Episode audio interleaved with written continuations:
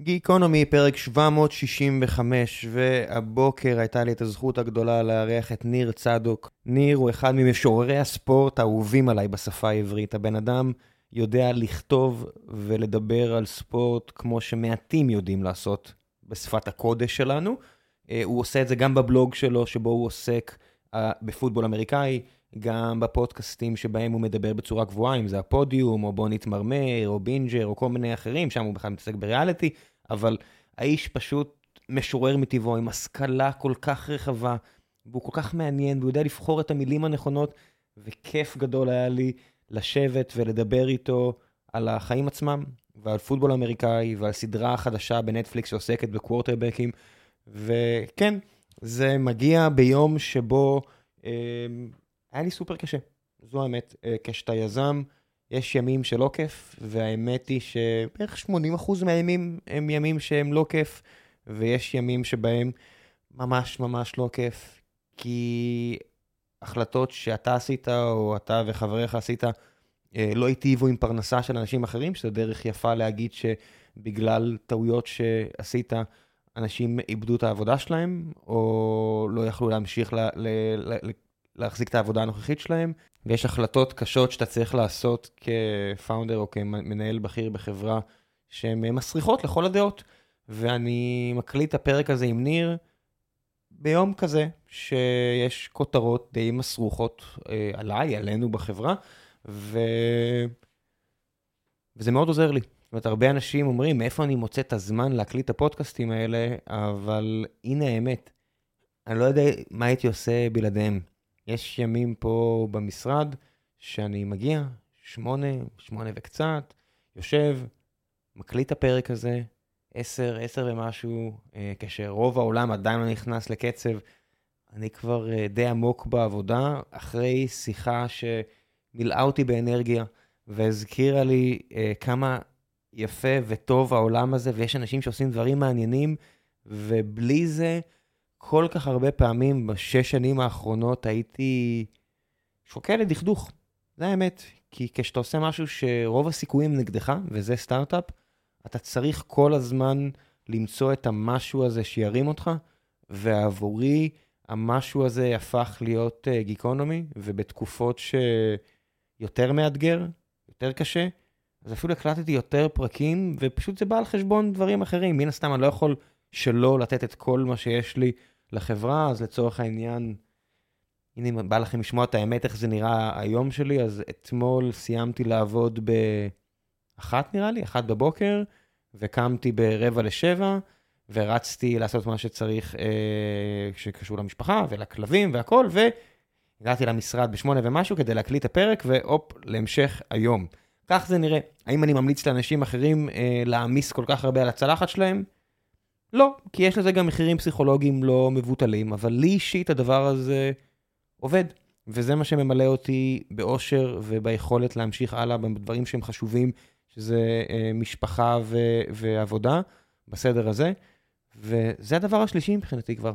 אז כמה כיף לי לעשות את זה, וכמה כיף לי שאתם יכולים ובוחרים להקשיב לדברים האלה, וכמה כיף לי שיש לי את הזכות לשבת מול מישהו כמו ניר, ושהוא יבחר להגיע ולדבר איתי, וזה פשוט זכות גדולה, וזו פריבילגיה, מילה שהזכרתי אותה במובן השני בסוף הפרק הזה. ולפני שנגיע לפרק הזה, אני רוצה לספר לכם על נותני החסות שלנו, והפעם זו חברת בטר.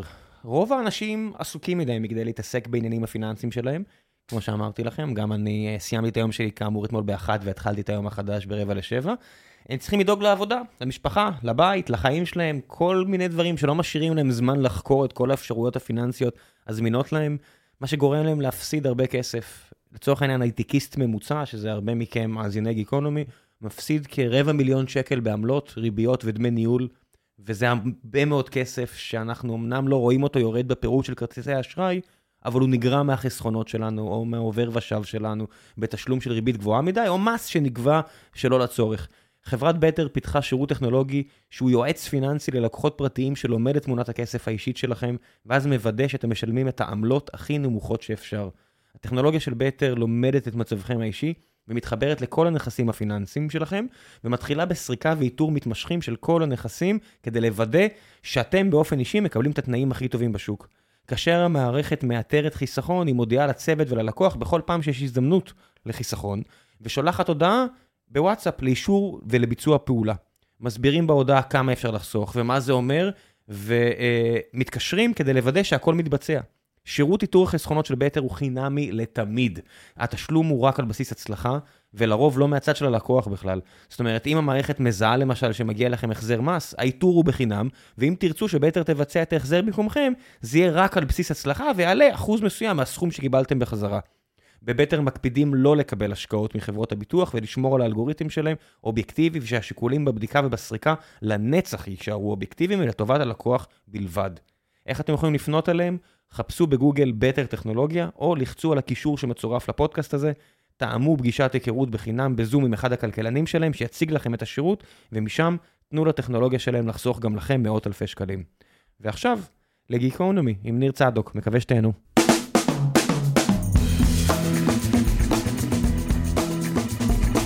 גיקונומי פרק 769, והבוקר יש לי את הזכות הגדולה לארח את ניר צדוק הגדול. ניר צדוק, מה העניינים? מה נשמע, ראם? אחד מפרשני הספורט האהובים עליי, מיוצרי התוכן האהובים עליי בשפה העברית. מה העניינים? בסדר גמור, תודה רבה. מתוך 70, 769 זה השני שלי. זה השני שלך, מה כן? שיאן ההופעות? עופר שלח, ארבע? ארבע. כן, ארבע, ארבע הופעות. אה, לא יודע אם הוא יופיע עוד, כי נראה לי... אה, עשה פודקאסט משלו, ואני חושב שהוא מיצה את ה- את הז'אנר. הז'אנר, אני אציע- אוקיי. לו, אבל אני חושב שאחרי שהוא עשה איזה 100 בעצמו, הוא מיצה את זה. יש כאלה שפחות, אה, שמסתכלים על זה בתור כלי למשהו, מבחינתי זה ה... לא כולם אוהבים את זה כמונו גם, אתה יודע. כן, אני, דיברנו לפני הפרק, אמרתי לך שעובר עליי אה, יום חרבנה, כי אה, הח- החברה שבה אנחנו מקליטים פה, סטרים אלמנט, עכשיו יש לה אתגרים. אתה מכיר. את המילה המכובסת הזו, אתגרים? מה שנקרא, אנחנו אוכלים פעם חרא. זה היה קשיים, כן, קשיים. היום זה אולבן לאתגרים. כן. למה אי אפשר פשוט להגיד, אה, אני אוכל אה, חרא עם כפית של גלידה מדלי גדול? הנה, אמרת את זה. הנה, אמרתי, אם היה אפשר להגיד, הייתי אומר את זה ככה, אבל אה, חבל להגיד את זה. ולכל אחד יש את התרפיה שלו, אז הנה התרפיה שלי. מעולה. חשוב כן. מאוד תרפיה. כן, אולי, אני אציע את זה, אתה יודע, אולי, אני חושב שגם ספורטאים התחילו לעשות את זה. להיכנס לקשיים או להיות מאותגרים? לא, לאכול חרא עם כפית קטנה של גלידה מדלי, ספורטאים עושים כבר הרבה שנים, אבל את, ה, את הדבר הזה שאנחנו עושים עכשיו, יותר ויותר ספורטאים פשוט הבינו שעדיף להם פשוט לדבר. אני חושב שהפודקאסטים, אה, עדיין חשוב לנו שהם יבואו אלינו לדבר, כי אחרת מה אנחנו נעשה? אם כל אחד לא יידרש למתווך של, שלנו, אני מאמין, אפרופו, אני מגיע לפה, דיברתי השבוע ב, אה, עם בן רייכרט, ונכון שלדוגמה, בן רייכרט יכול היה לפתוח את המיקרופון בעצמו, פשוט להתחיל אה, לגולל את אה, סיפור חייו במשך שעה ומשהו. אני חושב שכן יש חשיבות לבן אדם ש... מגיע מהתחום, עכשיו תשאל מה זה התחום, האם זה עיתונות, האם זה, לא יודע, אנושות, אין לי אפילו מושג איך לקרוא לזה, שכן ידע להכווין את הבן אדם ולהוציא ממנו משהו. אז כן, חשוב שהספורטאים האלה ידברו, אבל ידברו אצל מישהו שהמומחיות שלו זה בלשאול את השאלות, המומחיות שלו בלהוציא מידע, בלשתף, בלגרום למישהו להרגיש בנוח. אה, זה קצת כמו פסיכולוג, אני חושב. אני גיליתי את זה על עצמי, אני... לא הייתי מראיין, אני בעיתונות הכתובה, שאני עובד בה כבר כמעט אה, 20 שנה, החלפת בית ממש לאחרונה. החלפתי בית, כן, עברתי מהארץ אה, על שלוחותיו, ששם הייתי 17 שנה. עברתי לידיעות אחרונות בשבוע שעבר, התחלתי לעבוד בידיעות אחרונות. והחלטת להטריל את אוהדי מכבי תל אביב אתמול עם איזה כותרת פרובוקטיבית. מה הכותרת הייתה? היה איזה מסאי דגו הוא האיש הנכון במקום הנכון, אז קודם כזה. כל נגיד שאני אני לא אדם מטריל, ואני גם לא נותן כותרות, אבל אל תסבך אותי עם ביקורת על המעסיקים החדשים שלי. חס וחלילה. ואני גם יותר מזה, אם הטרלתי כמה שכאלה, והייתה איזה מין, איזה מין שיח כזה באיזושהי פינה נידחת בוויינט, בטוקבקים 72 עד 136, לא, אתה יודע שהשיח אני הוא לא לא... יודע. אתה יודע כי- שהשיח הוא לא ב- הוא בטוקבקים בוויינט, השיח הוא ב-1500 קבוצות וואטסאפ שראו את זה, אה, לקחו אוקיי. צילום מסך והתחילו להתגולל עליך. הבנתי. אה, זה קיים? אוקיי. אז מה, אני... אתה- אני- אתה חי בסרט? ברור שזה קיים. אני מתאר לעצמי. אני... אה, זה הזמן באמת להגיד, אל תתגוללו עליי, אני לא נותן כותרות, תתגוללו על הטקסט. אה, ובאמת, אפרופו ynet, אה, לא נכנסתי ל-ynet עדיין, מהרגע שהתחלתי לכתוב. והיו לי שם שלושה, ארבעה טקסטים, אני חושב. מאיפה זה מגיע? מזה שאתה לא, גם לא שומע את עצמך בפודקאסטים? מזה שאני לא, זה משהו אחר. אני, אני החלטתי כמעט לשים מסך על עצמי, במודע להוריד שאט uh, דאון כזה, של אני לא רוצה לדעת מה חושבים עליי. אני לא רוצה. ו... כי אני לא יוצא מזה, זה עושה לי רע. אני יודע ש-100 תגובות חיוביות לא יעשו לי טוב כמו תגובה אחת רעה, ואני פשוט אמרתי שכרגע אני מצליח פשוט לטאטא את הדבר הזה מתחת לשטיח, לא לתת לו לצאת משם, ואני מוכן לשלם את המחיר של לא להיחשף ל-20 תגובות טובות, בשביל למנוע מעצמי את ה-2-3 תגובות רעות. כי חשוב לך שיאהבו אותך, כי אתה ביקורתי מדי על העבודה שלך? אני לא ביקורתי מדי על העבודה שלי, אני חושב שאני מאוד טוב בעבודה שלי, ואין לי איזה בעיית... אה, אני מאוד מרוצה ממה שאני עושה.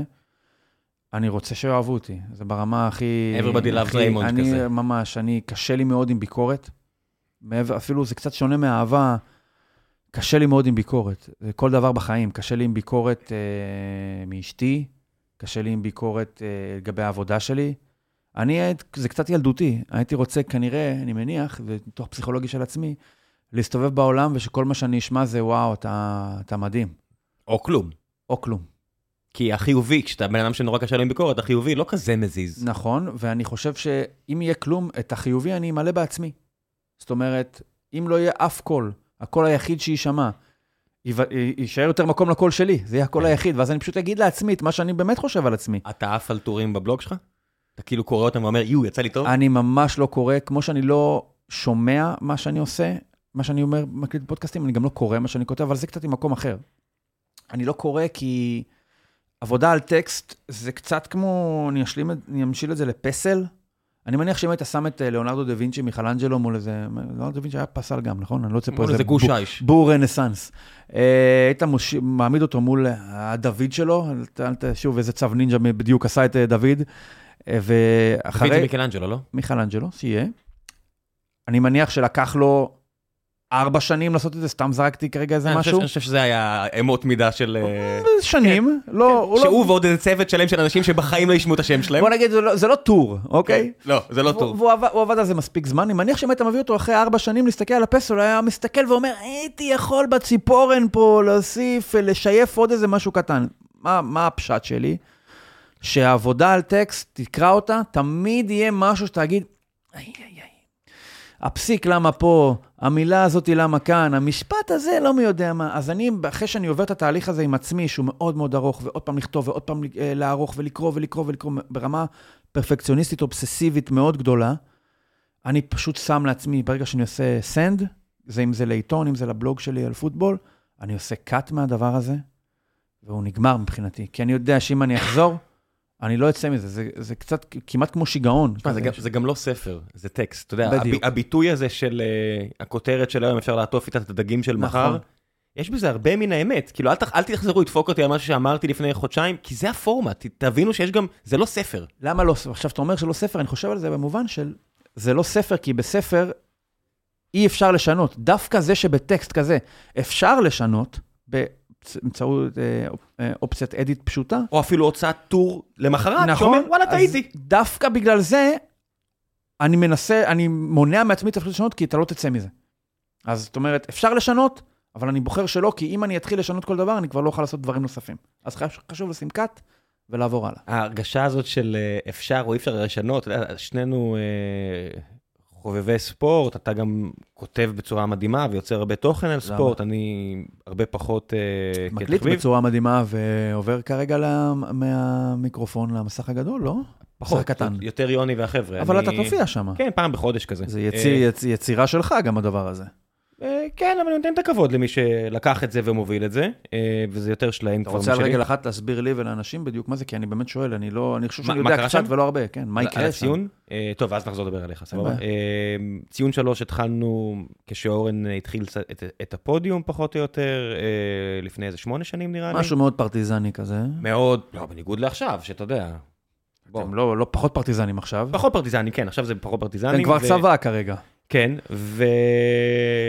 והחבר'ה רצו להרים את זה לשלב הבא, רצו להפוך את זה גם לאיזשהו מקור אה, פרנסה עבורם, גם שזה יהיה מצולם בווידאו, נורא, נורא רצו את הווידאו, יש להם את האקסבציוניזם. אה, הזה ש... שקיים, וקיבלנו הצעה מערוץ אה, טלוויזיה חדש שקם בשם רלוונט. והחלטנו ללכת על זה. אתה יודע, היה הרבה דיונים, לכאן ולשם, בגלל כל מיני דברים, בעיקר העניין של, כל אחד מה שהפריע לו, כן? לי הפריע העניין של הפודקאסטים, אני פשוט מאוד אוהב, אתה אוהב את הז'אנר. אני מאוד אוהב את הפורמט הזה. אני- חשיפה הפריע לך? לא, לא, גם- מה גם זה לא אני, זה הם. שוב, הם, הם הכוכבים, הם הקבועים. איציק, משה ו... ויוני הם הקבועים, אוקיי. ואז יש roster של חמישה אנשים שמתחלף במהלך החודש. שאתם תהיו ארבעה כל הזמן? כן, וגם, אתה יודע, זה, זה טלוויזיה. אתה תהיה שם, ואז... מתי זה עולה? מתי כאילו... עכשיו, עכשיו, עכשיו, ממש... הפוסט מחזור? היה, כן, כן, פוסט מחזור ראשון, וכבר יש צילומי חוץ, ויוני ו... יוני ואיציק הולכים להיות כוכבים. מעולה. כאילו, ממש... מעולה, הם מגיע גם להם. עוברי מסך, הם, הם כריזמטיים, הם מעולה. אוהבים, אתה יודע, הם, הם, הם, יוני יופיע בפרסומות של חישגד, ואיציק ימכור נספרסו. איציק ימלא את החישגן. לא, כן, כן, ו- וקפה, אתה יודע, יש לו את השיער, יש לו את את הדברים האלה, הוא יהיה- פרסומת של קפה, ויהיה לו כיף. יאללה, המון בהצלחה. כן, אמ, אני אוהב פודקאסטים. אני, אני גם רואה את, התנועה בעולם, אני גם רואה ש... זאת אומרת, אני, אני לא מבין למה אנשים ירצו לראות פודקאסט, אבל עובדתית, אתה רואה את זה אצלכם, בחבר'ה של הפודיום, נגיד קופר וכאלה, יש, זה, זה בווידאו, ואני רואה שיש מלא צפיות. אני לא, אני חייב להודות שאני לא עוקב. אז אני מספר לך. אני לא עוקב על רמת הכמה צפיות או כמה מספרים יש, אני לא יודע. זה מצחיק, כשאתה אוהב את הפודקאסטים, בשבילי הפודקאסט זה, אתה לא כזה אוהב. זה הטלוויזיה. כן. כמו מה שהטלוויזיה היא בשבילך, הפודקאסט כן. הוא בשבילי. אני, אתה אוהב לקרוא. אני אוהב לכתוב, מבחינתי, ועכשיו, אתה כאילו בטח מרגיש בינך לבין עצמך, האם העולם שלך, של הפודקאסטים, מה יעשה לו המעבר לטלוויזיה, או הצילום של הפודקאסטים, נכון? יש לך אני, איזושהי... אני יודע מה הוא יעשה, כאילו... הוא הכחיד אה, אותך? כן, אותי, אותי, את ראם כן. אוקיי. את ראם כן, סבבה. לא, לא את הציון. הציון ימשיך ויתחזק. לא, לא, אבל כן, את מקומך שם, אתה מתכוון. כן. אני, תחשוב שאני בשלב אה, קדמוני יותר ממך באבולוציה, כי אני עוד, אפילו, בשבילי, כמו שאמרתי, הפודקאסטים הוא הטלוויזיה, אז אני לא יכול שלא לתהות, ככל שהז'אנר הזה מתקדם, משתכלל, נהיה מודרני יותר, מה קורה לעבודה שאני עושה, שהיא בגדול כסת ו- ודיו, כן? כאילו, כן. טה-טה-טה, לכתוב, כאילו, זה כל כך מיושן פתאום נראה.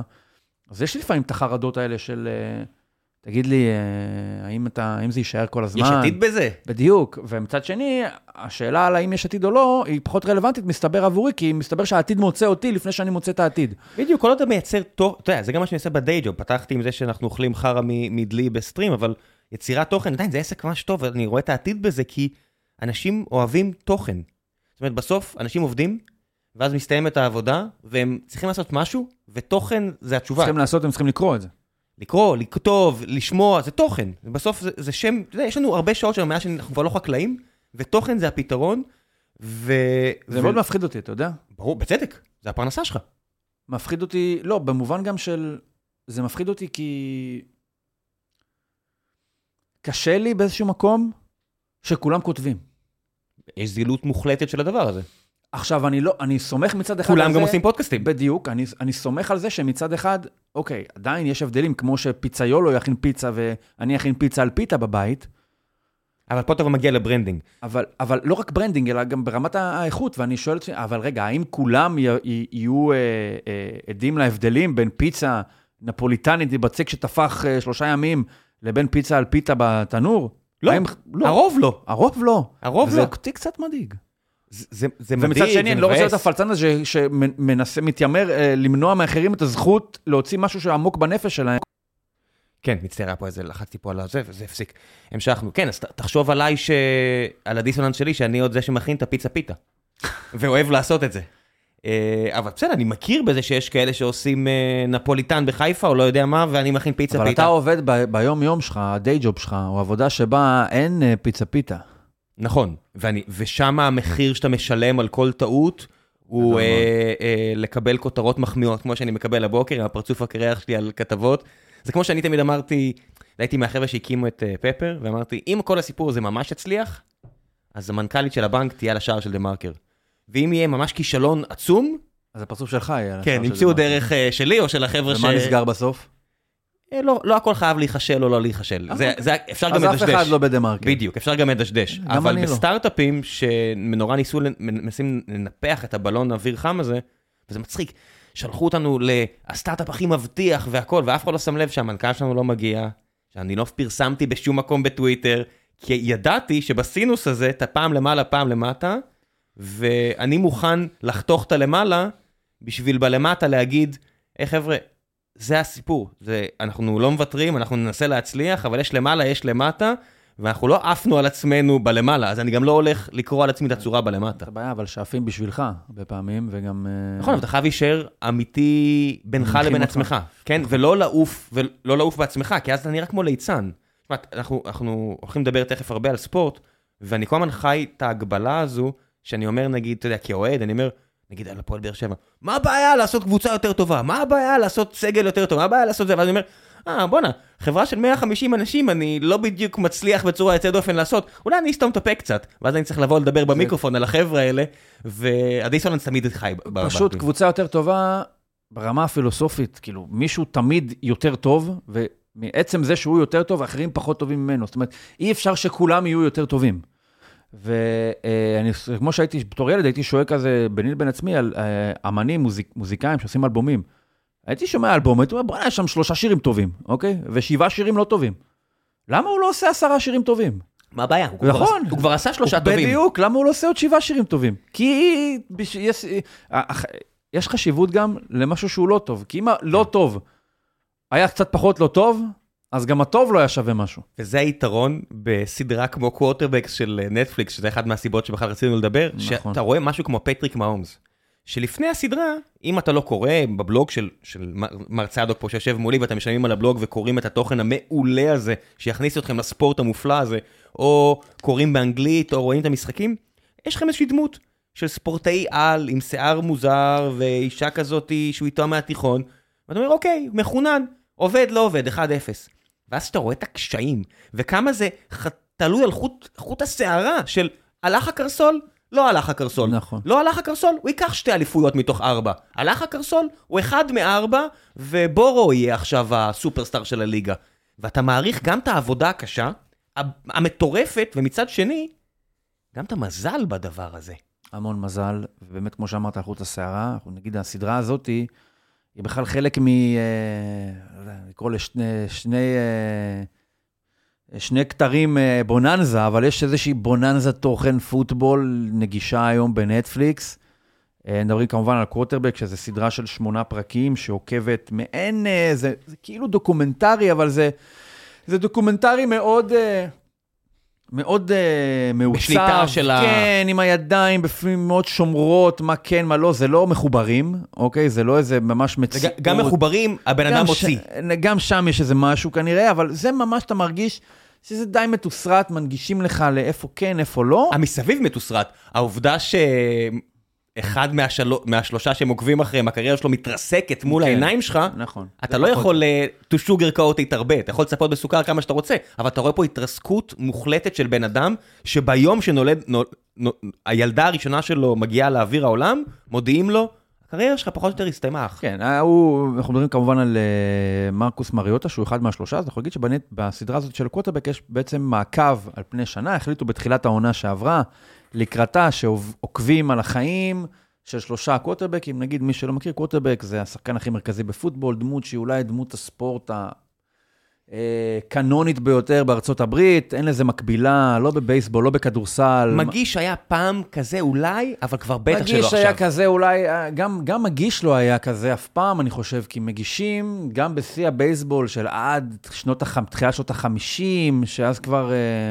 לא 50, עד שנות ה... סוף שנות ה-60, עוד בייסבול, אפשר היה לומר שהוא הספורט האהוב בארצות הברית, תמיד מגיש פותח היה חלק מרוטציה של שלושה אנשים, שיום אחד הוא עושה את, אה, את מה שהוא עושה, יום למחרת מישהו אולי פחות טוב ממנו, עושה את מה שהוא עושה. הקווטרבק תמיד יעשה את מה יש שהוא עושה. 162 משחקים לעומת 20, זה עושה את נכון. כל ההבדל. אז יש לך, גם היום, בשיא הזה של הבייסבול, יש לך חמישה, שישה מגישים פותחים שמשחקים אחד ליום.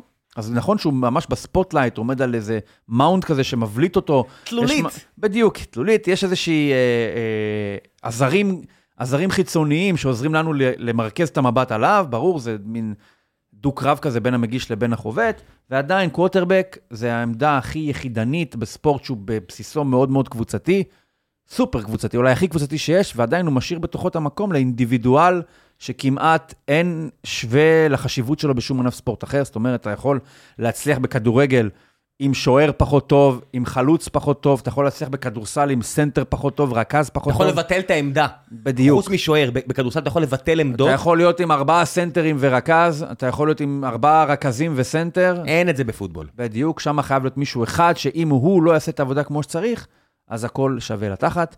אה, בגדול זה עוקבים אחרי החיים שלהם, ולקחו את פטריק מהומס, שהוא בקצה הסקאלה המוצלחת, אולי הספורטאי הכי, אתה שחקן הפוטבול הטוב ביותר. לא, לא, ספורטאי. אני חושב שיכול להיות שהוא הספורטאי... אה, אתה עם- כל מה שקורה עם כדורגלנים. סטף קרי, לא, לא, אין...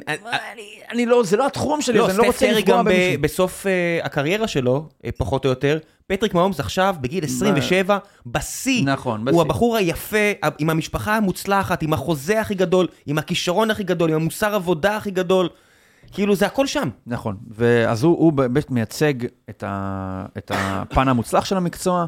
יש לנו את, קרק בקצה. השני של הסקאלה, את אה, מרקוס מריוטה, שהוא בעצם לוהק לתפקיד הזה, לדעתי, מבחינת להגשים את הנישה הזאת של, אוקיי, אנחנו רואים איך זה, איך זה נמצא בקצה של הפירמידה, בבסיס של הפירמידה יש תחלופה ותחרות מאוד קשה בעצם על האפשרות לשחק. עזוב עכשיו חוזה של 400 ומשהו מיליון דולר של פטריק מהומס, וזה מרקוס מריוטה, וקירק קזינס, שהוא בעצם... אה, שק חבטות של פרשנים עד השנה. נכון, ואולי אפילו גם במהלך השנה הזאת, שחקן שהוא באמת לאורך השנים אה, נתן מספרים יפים, סבירים, אבל תמיד הוא. אשם, נכון, תמיד הוא אשם שבמשחקי prime time, שזה המשחקים של יום ראשון, Sunday Night, Monday Night, הוא תמיד מפסיד, והוא לא הבן אדם שיוביל את הקבוצה, את ה extra mile הזה בשביל אליפות, שזה גם, זה נכון כנראה עובדתית, אבל בכל זאת שחקן טוב, אבל הוא מייצג את האמצע, זאת אומרת, הוא גם טיפוס ממוצע כזה, אה, נוצרי טוב, כמו קלישאה הכי שאתה יכול לחשוב על אמריקאי אה, ממיד ווסט, זה קירק קצת. דופס, קצת פש... כזה... בדיוק, פשוט עם קסדה וטוב מאוד, בכל ספורטאי, אבל מבחינת אם אתה מפשיט ממנו את מדעי העבודה שלו ומשאיר את הבן אדם עצמו, אז זה ממש ג'ורג' סטנדרטי, מ... everyday Joe. ממש ממרכז ארה"ב. זה מסוג האנשים. שאם אתה רואה אותם אפילו, אתה יודע, בדרך כלל שחקני פוטבול, כשאתה רואה אותם זזים, כשאתה רואה אותם עושים את מה שהם עושים, אתה אומר, אוקיי, זה ספורטאי על. זה, אם, נכון. זה לא שם, זה באולימפיאדה. נכון. ואתה רואה את קירק קזינס, ו- וברור לי שמה שהוא עושה, זה ב top של ה top של האנושות, ועדיין אני לא מצליח לנתק את המחשבה שאני רואה אותו זז, ואני אומר, אני חושב שאני יכול לעשות את זה, וברור, ברור, ברור, אתה לא יכול. ברור שלא. זה, אבל זה, המחשבה זה הגיונית. 12 רמות שלא. נכון. זה כמו קצת לראות UFC ולראות בן אדם, אתה יודע, הולך מכות, אומר, אני יכול ללכת אני גם. יכול להביא סטירה למישהו. לא, אתה לא.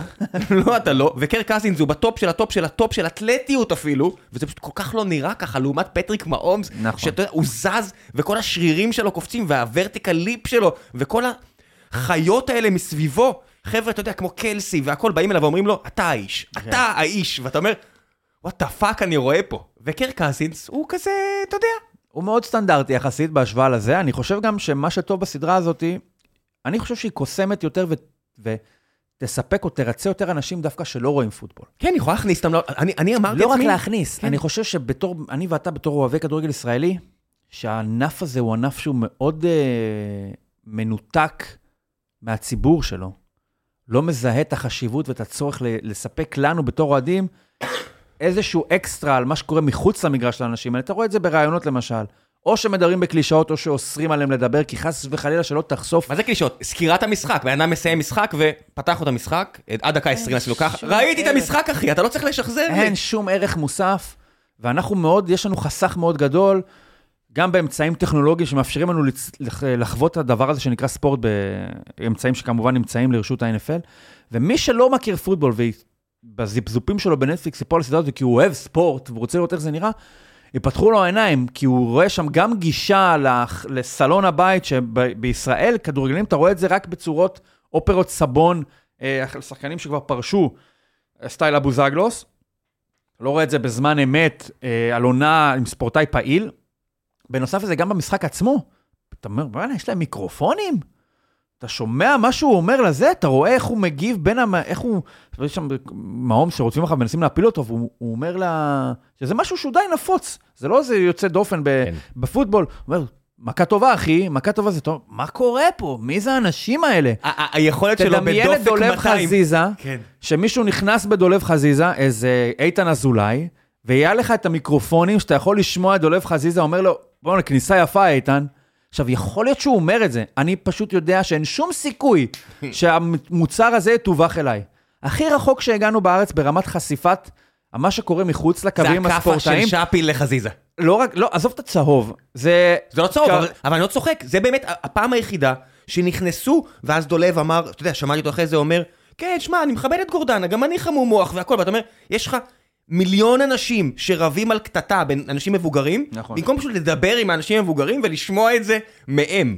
אנשים, אסור איך הם רבים כל פעם? כי חס וחלילה מה הם יגידו, ואוי ואבוי אם נשאל אותם שאלות שאולי אפילו בטעות יכבדו אותם ויראו בהם אנשים עם יכולות שמעבר לבעיטה בכדור. אני אומר שהמקום שהכי הרבה הגענו בבואו תראו מה קורה בצד של האירוע הזה, זה, אתה יודע, סרטונים כזה מהמנהרה. שהנה, נותן לו כיף, ותראו איזה מדהים, הם חברים. נכון שאתם, כן. כן. בשבילכם מכבי חיפה, אם אתם מכבי תל אביב, זה השטן הכי גדול, אבל תראו, הם יכולים ללחוץ יד. אז ה- מה שעושה הסדרה הזאת, או מה שעושה ה-NFL בכלל ככלי שיווקי, זה לקחת את הדבר הזה שהוא מאוד חד-מימדי, מגרש ספורט, ולהוסיף לו מימדים נוספים לכדי יצירת מוצר, שהוא מוצר, אתה יכול לקרוא לו קולנועי, ספרותי, תרבותי. תרבותי, עם עוד מאוד מאוד מימדים, שזו הסיבה כנראה שהדבר הזה הוא כל כך מצליח. עכשיו, ברור לי שאי אפשר להכיל את, ה, את הכלים ואת התקציבים המקצועיים על המוצר שלנו נקרא כדורגל ישראלי, אבל אפשר בפרופורציות שלנו להבין שהדבר הזה יכול להיות משהו שחווים אותו בצורה אה, הרבה יותר רחבה, ואגב, ככה הוא גם מתפרנס ומתקיים, לא רק בזמן המשחקים בשבת. הרי תראה את ה-NFL שלקחה מוצר שבסופו של דבר שלושה חודשים. במקורו, היום זה חמישה חודשים, באמת במקורו היה שלושה, שלושה וחצי, ארבעה חודשים, ויצרה עסק שלמה. של שנה שלמה, שלפעמים זה מגוחך, אתה יודע, אירוע חשיפת אה, אה, לוח הזמנים של העונה הקרובה, לוח המשחקים. היי חבר'ה, אני רוצה לספר לכם נותני החסות הנוספים שלנו, והפעם זה הפודקאסט שיחת מסדרון של חברת מטא ישראל, הסניף הישראלי של מטא, היכן שיוני נמרודי, חברי היקר, שגם דיברנו עליו פה בפרק הזה אה, עם ניר צדוק, אה, אז יוני מדבר שם עם כל מיני בכירים בתעשיית ההייטק הישראלית, והוא מביא את זה בעיקר מהזווית של digital marketing, של marketing אה, ברמה הכי גבוהה שיש. הוא מביא את האנשים שעושים את זה ברמה הכי גבוהה שיש, ואיך זה משתלב עם מה שעושים בפייסבוק ישראל, אבל לא רק. פייסבוק עושה את זה למען, מטא עושה את זה למען התעשייה בארץ, כי מן הסתם האינטרס שלהם זה שכמה שיותר עסקים יצליחו פה, ואז גם יפרסמו בפייסבוק, במטא, ויוני עושה עבודה פשוט מדהימה, כי הוא פשוט כזה כוכב האיש הזה, והוא מדבר עם האנשים ברמה מאוד גבוהה, שכל כך חסרה לי אישית, שאני צריך ללמוד על הדברים האלה, אז אני רק מחפש את התכנים האלה שיאפשרו לי, בזמן שאני הולך ממקום למקום, לסגור עוד איזה פינת ידע, שוב להבין איפה יש לי חוסרים, עם מי אני יכול לדבר כדי ללמוד עוד, פשוט פנינה של דבר. אני אשאיר לכם לינק, תאזינו, זה נמצא בכל המקומות שבהם אתם מאזינים לפודקאסטים, ספוטיפיי, האפליקציות השונות, ומקווה שתהנו, ועכשיו, בחזרה לפרק עם ניר, מקווה שאתם נהנים. אבל יש דראפט באפריל, ויש combine במרץ, ויש תחילת אימונים בזה, ויש לך כל חודש, יש שבעה חודשים שלא משחקים בהם פוטבול, אבל תמיד יקרה בהם משהו. וה-NFL זה באמת, הרי מה הסיפור? ה-NFL היו הראשונים שבעצם התייחסו למה שהם עושים כמו קולנוע.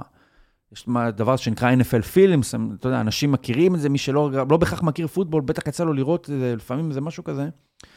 הם שילבו פסקול נורא מלחמתי ופתוס, הם זיהו את הפוטנציאל הגלדיאטורי של המשחק הזה עוד בשנות ה-60, עטפו את זה בפסקול ועשו מזה מוצר קולנועי, הילוכים איטיים, אתה יודע, מאוד uh, בומבסטיים כאלה. וזה היה השורש של ההבנה של ה-NFL, שהמוצר הזה הוא... זה שהוא משוחק זה כמעט רק תירוץ. כן, הסופרבול זה האירוע התרבותי נכון. מתוך ה-50 אירועים טלוויזיוניים הכי נצפים בארצות הברית בהיסטוריה של המדינה הזו, אני חושב שאיזה 48 מהם זה סופרבולים. אז אני יודע להגיד שה-20, מתוך ה-20 תוכניות הנצפות ביותר בטלוויזיה האמריקאית באי פעם, 19 משחקי סופרבול, כן, ויש זה- איזה פרק אחרון של מש באיזה עונה שהצליח זה להשתחל לזה בשנות, בסוף שנות ה-70. חוץ מזה, זה הכל זה. כמובן שגם משחקי אה, עונה, עונה רגילים של ה-NFL נצפים יותר עם משחק שישי, משחק שביעי בגמר NBA. ואתה יודע מה הדבר הכי מדהים? שאנחנו קצת שוכחים בארץ, ולא, אפילו בכל, בענפי ספורט אפילו מפורסמים יותר ומפוארים יותר באירופה, זה המשפט הזה של אה, פרגוסון, שזה רק עוד יום בהיסטוריה של יונייטד, אז בפוטבול אמריקאי, בטח בבייסבול, הפרנצ'ייזים האלה רצים כל כך הרבה שנים, ואתה, ואתה רואה את זה נגיד בסור, בסרט על, אה, על ג'וני פוטבול, ותכף נגיע גם אליו, אבל בסדרה הזאת על הקוורטרבקים, מה שהיה חסר לי, מלבד הפתיחה של פייתון מיין, מיינינג, שמחבר איזה שרשרת של קוורטרבקים, או קצת ש, שקרק קזינס מדבר על, על, אה, לא יודע, על מי הוא מדבר שם, על בריידי. אתה אומר... כן, שהוא אומר לילד שלו, הוא מקריא לו סיפור, הוא מקריא כן. לו על סיפור לפני השינה. מת, תיקול מתחת לברך שפצע אותו, והחל בעקבות התיקול הזה, כן. אסרו על הדבר הזה, והוא אומר, אני מודה על זה, אבא מודה על זה לבריידי עד כן, היום. כן, אבל הנקודה היא, זאת אומרת שלא לא, לא מסבירים לך, שצריך קצת לחשוב על זה, או להגיד את זה, שספורט היה, היה לפנינו, יש לנו כל החיים שלנו, מתי שאתה רק רוצה, כל עונה מחדש, והוא יהיה אחרינו. זה היה איזה, איזה דיון אתמול, שבקבוצה שלי של אוהדי הפועל באר שבע, של האם, נש... האם נזכה לשמוע עוד פעם בחיים שלנו את המנון ליגת האלופות אה, בטרנר. ואז אמרתי, טוב, תקשיבו, אנחנו בני 40 בערך, סטטיסטית, יש לנו עוד איזה 20 עונות לפני שהבן אדם הראשון ימות מאיזה התקף לב מפתיע, עם כל מה שקורה עם הקבוצה שלנו, המכביות, חמישה אחוז. ואתה אומר, אם לא, אז זה כבר הסיכויים של הילד שלך. נכון. אבל המחשבה הזאת... להפועל ש... באר שבע יש יותר סיכוי לשמוע את, אה, של... לשמוע את המנון ליגת אלופות, משלך יש סיכוי לשמוע את המנון ליגת אלופות במשחקים של הפועל באר שבע, ולו בגלל הנצחיות, שהיא תהיה פה... הנצחיות שלה היחסית. והזמניות שלך. כן, והמחשבה הזאת שהפן התרבותי הזה שהתפתח במאה השנה האחרונות, אתה מלווה אותו והוא רק הולך וגדל. נכון. זאת אומרת, ההיסטוריה לא קטנה, היא רק הולכת נכון. וגדלה. ואתה רואה את זה ברמות הגבוהות של הפוטבול, את הכבוד של העניין הזה, שקר קזין שם באיזה פרק 6 או משהו אומר, מה, זו הייתה החזרה הכי גדולה בתולדות המשחק? כן, ואתה משווה את זה... אומרים לו את זה והוא שואל, רגע, אתה בטוח כאילו שזה מה, ש... מה שקרה? וזה קרה, הם חזרו מ-33 הפרש במחצית. במחצית, כן. ואתה רואה את זה, ואתה יודע, אני, אני אוהב את המשחק, אז אני ידעתי שזה מגיע. כאילו היה לי ברור שברגע שהם בחרו בקרק הזה, זה הולך להגיע הרי. כן, היה להם פה באמת מאוד מזל, כי אני, הזכרנו מקודם, כל אחד, מריוטה, איזה, איזה תקן הוא אמור היה לממש, ובאמת יצא שכולם מימשו את מה, ש... מה שיועד להם. את הסיפור. מהומס לקח אליפות. מקווה שאנחנו לא עושים פה ספוילרים. מריוטה, שכל המהות שלו והסיבה שהוא נבחר, הרי היו יכולים לבחור, כן. היו יכולים לבחור קוודבק טוב יותר. מריוטה לוהק כדי לגלם את הקשיים ואת המאבק על עצם היכולת לשחק. והוא מימש אותו בכך שהוא לא שיחק בסיום העונה ואיבד את התפקיד שלו, והיום הוא עזב את הקבוצה, והוא קוואטרק מחליף של קבוצה אחרת. הוא הקוואטרק המחליף של הקבוצה, שאתם תראו בפרק האחרון שמפסידה למהומס. נכון, מפסידה לקנזס סיטי, פילדלפיה, וקזינס גם מימש את הייעוד שלו, להיות, אמרנו, אברד ג'ו כזה, יותר היה צד שמה, תראו את הבן אדם שאני. הבן אדם שיוצא הכי טוב מהסדרה הזאתי, זה קיר קזנס, כי עם מריוטה יש שם איזו שאלה של, הוא עזב את הקבוצה בלי להודיע, הוא לא עזב בלי להודיע. סיבנו את זה יפה, כן. ומהומס הוא כזה uh, too good to be true, כך שאני well, לא, well. אני לא יכול להקיש משם שום דבר. לא, לא, זה אל בבני בני אדם. יכול להיות שהוא האדם, האבא המושלם בעולם, כן. הבעל המושלם בעולם, אבל ולו בגלל שהוא בקליבר כל כך גבוה, לי קשה לקבל שזה באמת ככה. יכול להיות שהוא כזה, אבל אני לא יכול לקבל את זה. כן. קזינס, היות והוא טוב, אבל לא יוצא דופן. עדיין אני פה, אני אומר, אוקיי, יכול להיות שאם הוא לא כל כך טוב, אז יש באמת אפשרות שהוא האבא המושלם. כן. שהוא הבעל המושלם. שהוא מפצה על זה. והוא ביום שלישי לא הולך לאימונים של הקבוצה, הוא סגר איתם זה שהוא הולך ומטייל עם אשתו עם הכלב, וכשאני רואה את זה, אני אומר, כן, יכול מאוד להיות, ניר, שהוא לא באמת כל יום שלישי מטייל עם הכלב, יכול להיות שגם אין להם כלב, אבל כשאני רואה את זה על קזינס, אני אומר, אוקיי, זה אמין, הוא מטייל עם הכלב, וכשהוא לוקח את הילד לאיזשהו מקום ומעלה אותו ומוריד אותו בגן על ה pickup truck שלהם, אני אומר, זה אמין, הוא עושה את זה. ולו רק בגלל שהוא לא, הוא ספורטאי במיליוני דולרים בשנה, אבל הוא לא הכי טוב. כן, אז יש שם מקום כן. להיות גם בן אדם קצת. הדבר הזה כל כך מצליח, ש... וגם, כמו שאמרנו, סליחה, הוא קיבל גם המון highlight, מה שבאתי להגיד, הוא קיבל המון highlight־ים בתוך מסלול הבינוניות הזאת היחסית שיועד לו, התפיסה שמהלך השנה שהוא מסר לג'פרסון נגד בפלו, והקאמבק הכי גדול של העונה, ואפילו, אם תרצה, אחרי עונה ממש ממש טובה של מינסוטה, הפסד ביתי בסיבוב הראשון של הפלייאוף, שסגר את כל הקצוות, אמר, אוקיי, קזינס יכול להשתולל בתוך המסגרת. המס... לעשות את הקאמבק הכי גדול אי פעם, והוא יכול למסור את המסירה הכי גדולה של העונה. אבל הדמות שלך היא הדמות שלך. אבל לפרוץ את המעגל הזה שלו הוא לא יוכל באמת, כי בסוף כל הקצוות ייסגרו עליו, והוא יישאר קירק קזינס, שבמשחק בית מול הג'יינטס בפלייאוף מפסיד אותו. ואתה יודע, היה לי גם מדהים לראות כל, כאילו אם היית מרחיב את השמונה פרקים האלה ל-80, עדיין לא היה נמאס לי, כי אתה יודע, יש שם, אחד הסיפורים זה הקוורטרבק המחליף של פטריק מהומס. פטריק מהומס... צ'אד הייני, כן. צ'ן או צ'ד? אני לא יודע מה ההגייה במיזורי. צ'ד. צ'ד. whatever. צ'ד, אוקיי. זה בן אדם שהוא בליגה, הוא פרש בסוף העונה הזאת, הוא בליגה איזה 15 שנה. נכון. הוא עשה בקריירה שלו 40 מיליון דולר לעניות דעתי, אני חושב שבדקתי את זה כשראיתי את זה. והוא יושב שם כל השנה. התפקיד הפותח זה אל ספורט, אל. המרחק בינך לבינו זה אוקיינוס.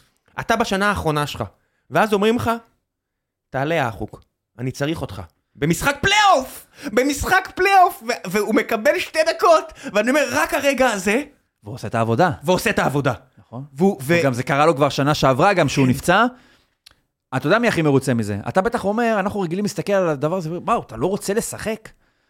עכשיו, יש גם... אה, לא, כל, אני ש- לא בטוח שהוא רוצה לשחק. ההורים של צ'אד איינין, אם הם בחיים, אני בטוח שאמא שלו, אם את צריכה- צריכה לבחור מה הבן שלך יהיה, קוטרבק ראשון או קוטרבק שני, תבחר שני? קוטרבק שני. 40 מיליון דולר ואין נזק מוחי. נכון, אתה עושה אולי פחות 0-1 במשכורת, אבל אתה נשאר בחיים. אבל יש לך עוד שמונה אפסים לפני כן. בדיוק, יש לך עוד 10 שנים בחיים אולי. עזוב עשר שנים, יש לך כל כך הרבה כסף שהילד שלך לא יצליח לבזבז. נכון. אם אתה מתנהל נכון, כן? נכון. אז אה, זה באמת, אני בטוח שהם רוצים לשחק והכל, אבל... אני לא בטוח. אתה רואה עליו בסדרה? הם רוצים. לא יודע. זה לא... זה קצת כמו... אולי הוא לא רוצה בגלל ש... אתה לא יכול להחליף, את ה- איך אתה מחליף את ה... זה כמעט אתה- הרגיש לי כמו... את זה ה- שאין לו תחליף. אתה אוהב שוערים בכדורגל. השוער המחליף, לבושתי, אני לא זוכר אפילו, השוער השלישי של מכבי חיפה, שעולה בגמר גביע מול הפועל באר שבע. כן. פוקס. הבן אדם בגובה שלך פחות או כן, יותר. נכון. ואני גם לא יחסית, אבל... והוא לא... ואתה רואה אותו ואתה אומר, אני לא בטוח שהוא רוצה את זה, בטח עם איך שזה יתגלגל. ואני אומר, מבחינתו, אולי יכול להיות שזה לא יקרה והיה בסדר. אתה יודע למה לדעתי הוא רוצה את זה? Deep inside? הוא מאמין שהוא יכול? לא. הוא יודע שזה לא יחזור. הבנתי. ולכאן או לכאן, גם בן אדם, אתה לא רוצה כלום. יכול להיות שאתה לא רוצה הרבה, אבל אתה בטוח לא רוצה כלום. פוקס, אנחנו נגלוש פה כל מיני, הרוויח. את היכולת בעוד 40 שנה, והוא הפסיד במשחק הזה. לספר לנכד. שלו, לספר לנכד שלו, סבא היה שוער בגמר גביע המדינה. וזה יהיה מין צ'יזבט כזה משפחתי, שככל שיחלפו השנים, יהיה קשה להאמין לו. מה זה, לקח כדור דקה 116. יהיה קשה להאמין לסיפור הזה, ויגידו, זה כן נכון, הסבא אתה עם השטויות שלך וזה, אבל זה קרה באמת. אז חשוב שיהיה לו גם את ה... קצת עניין של עשייה, לא רק להגיד, אני הייתי במכבי חיפה, אבל מה עשיתי? שרפתי ג'ריקנים וסידרתי קונוסים? הייתי לא, השוער. גם הייתי שוער, ועוד בגמר גביע המדינה. כן. אז אולי פוקס היה מלחיץ אותו באמת, בהבנה שאולי הוא לא מספיק טוב, אם היה מתגלגל מצב שהוא שוער של מכבי חיפה לחצי שנה. אבל היה איזה משחק אחד, בגמר גביע המדינה, אחרי שהם לקחו אמנם אליפות. הפסדנו, יאללה, נזרום עם זה בשביל הכיף. כן. אז זה עדיף מכלום. אז זה- זה הקווטרבק המחליף. ו- ועוד משהו ש- שהיה לי מעניין לראות, זה העניין של הטקס פרסים. התרבות האמריקנה הזו, שדוחפת אותם ל- לטקסים האלה כדי למלא עוד זמן אוויר, כדי עוד רייטינג. יש פרסים בלי סוף, יש uh, פרס לאיש השנה מבחינת ההתנדבות, ויש איש השנה במנהיגות בקהילה, וכל מיני דברים כאלה, שזה, בזה קאזי זוכה, וכמובן, הוא עולה לקבל את הפרס, מחזיק בספר תנ"ך. Uh, מהום זוכה בפרס שחקן המצטיין, ולא מגיע. לא מגיע כי זה יום לפני הסופרבול, ואז הוא יושב ב- בחדר עם, אה, עם- בסלון עם אשתו והילדה, ורואה... והספר תרגילים. ו- ורואה, כן, ו- ורואה שהוא מקבל את הפרס. יש שם בסדרה הזאת המון רגעים של, אתה יודע, זה לא משהו יוצא דופן, זה לא אומר... מה, מה שאני בא להגיד זה שהיו, שיש שערוריות, זה מו- מוצר שיווקי מאוד טוב של ה-NFL, כי... אין רגע שמה- אחד רע שם. כולם אין שם רגע אחד רע. בדיוק, כולם שם אבות ועם ילדים, ומוציאים מהגן, ומוציאים זמן למשפחה. אף אחד לא פיצץ את הילד שלו עם מקל. לא- ריי רייס לא תראה שם שבעט בזוגתו במעלית, אתה לא תראה שם. אין נזק מוחי, אין בדיוק, שיחה על נכון. נזק מוחי. כל מי שנפצע שם מיד. מחלים. נכון, זה מוצר של הליגה, ובגלל זה אני מסתכל, מצד אחד זה, אין לי את האמת- המוחלטת, מצד שני יש מין שברירי אמת ורגעי אמת, שאני, עדיין בי יש משהו מאוד ילדותי, כמה שאני בן 37, אני כבר ציני ומכיר את העולם הזה והכל, שמתרגש שאני רואה את- פטריק מהומס בסלון, כאילו, יש לי איזשהו בראש מחשבה שהאנשים האלה הם כל כך גדולים מהחיים, שאין להם רגעים כמו שיש לי ואשתי, שיושבים בסלון. אבל פטריק מהומס משחק פוטבול בסוף, מה קורה שהוא מסיים את האימון? מה, הוא עף בחללית לפלוטו? הוא יושב בסלון כמו בן אדם, הוא מתקלח, סליחה, הוא גם, הוא עושה קקי בשירותים גם, אתה מבין? אבל זה בדיוק זה. כואב לו הראש, נופל כן. לו ביצה כשהוא פותח את המקרר, הוא בטוח פותח את המקרר מתישהו. אז עכשיו, היכולת לראות את זה, עדיין משהו בתור ילד, כאילו, וואי, אני לא מאמין, אני, אני רואה אותו. כאילו, מהעובדה שהוא אני רואה אותו ברחוב, אני רואה אותו שאתה בטלוויזיה. מבוגר ממנו בעשר שנים. נכון, אבל עדיין, אבל אני זה לא- מסת- זה לא קיים הוא בעולם שלי. למה, למה, מה זה משנה שאני מבוגר בעשר שנים? כי מבחינתי, שנים זה משהו שאתה מכיל על בני אדם רגילים, כמוני כמוך. מבחינתי, זה כמו יצורי, זה כמו מארוול כזה, כן? ואני לא חזק בעולם הזה, אבל סתם אז אני אדבר פה על איזשהו רפרנס אה, מקרי שאולי יש, אינטואיטיבי שיש לי. מה, יש להם גיל? לסופרמן יש גיל? לבטמן יש גיל? הוא, מתישהו המציאו אותו בשנות ה-40, מאז הוא ממשיך עד היום, מבחינתי אלה האנשים האלה אותו דבר. אני יודע שהם נפצעים וקורים להם דברים שלא קורים לי אפילו בתור בן אדם, אבל עדיין, בתוך העולם שבו אותו אני חווה, ככה הם אה, ניג, אה, מוצגים לי, הם בלי גיל. אז מה זה משנה שגדול ממני עשר שנים? לא, הוא גדול ממני, תמיד. גם כשאני אהיה בן 70, ואני אסתכל על פוטבול, ויש שם מישהו בן 22, אני אסתכל עליו ואני אגיד, בואנה, אני, אני ילד.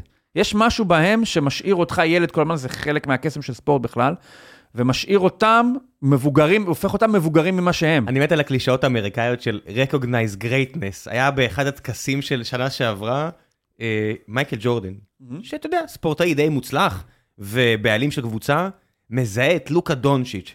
ספורטאי, ספורטאי בן 22, 23, סלובני, לא שחור, אתה יודע, מרחק בינו לג'ורדן עצום. פחות אתלטי בחזות החיצונית שלו. וג'ורדן רואה אותו ומזיז אנשים, אתה יודע, את כולם, וקופץ עליו ומחבק אותו ואומר לו, you, you the man, ואתה רואה דונצ'יץ' מסתכל עליו, ואומר, ואתה רואה את הילד הסלובני, מסתכל עליו ועושה, מה קורה פה עכשיו?